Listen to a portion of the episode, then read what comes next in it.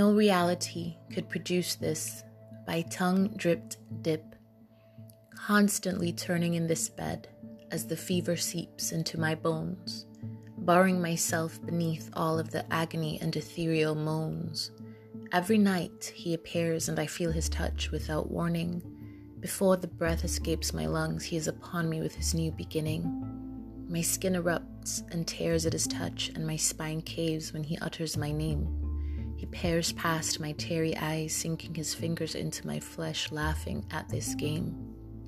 I wake up bathed in desire and my senses stolen through his kiss.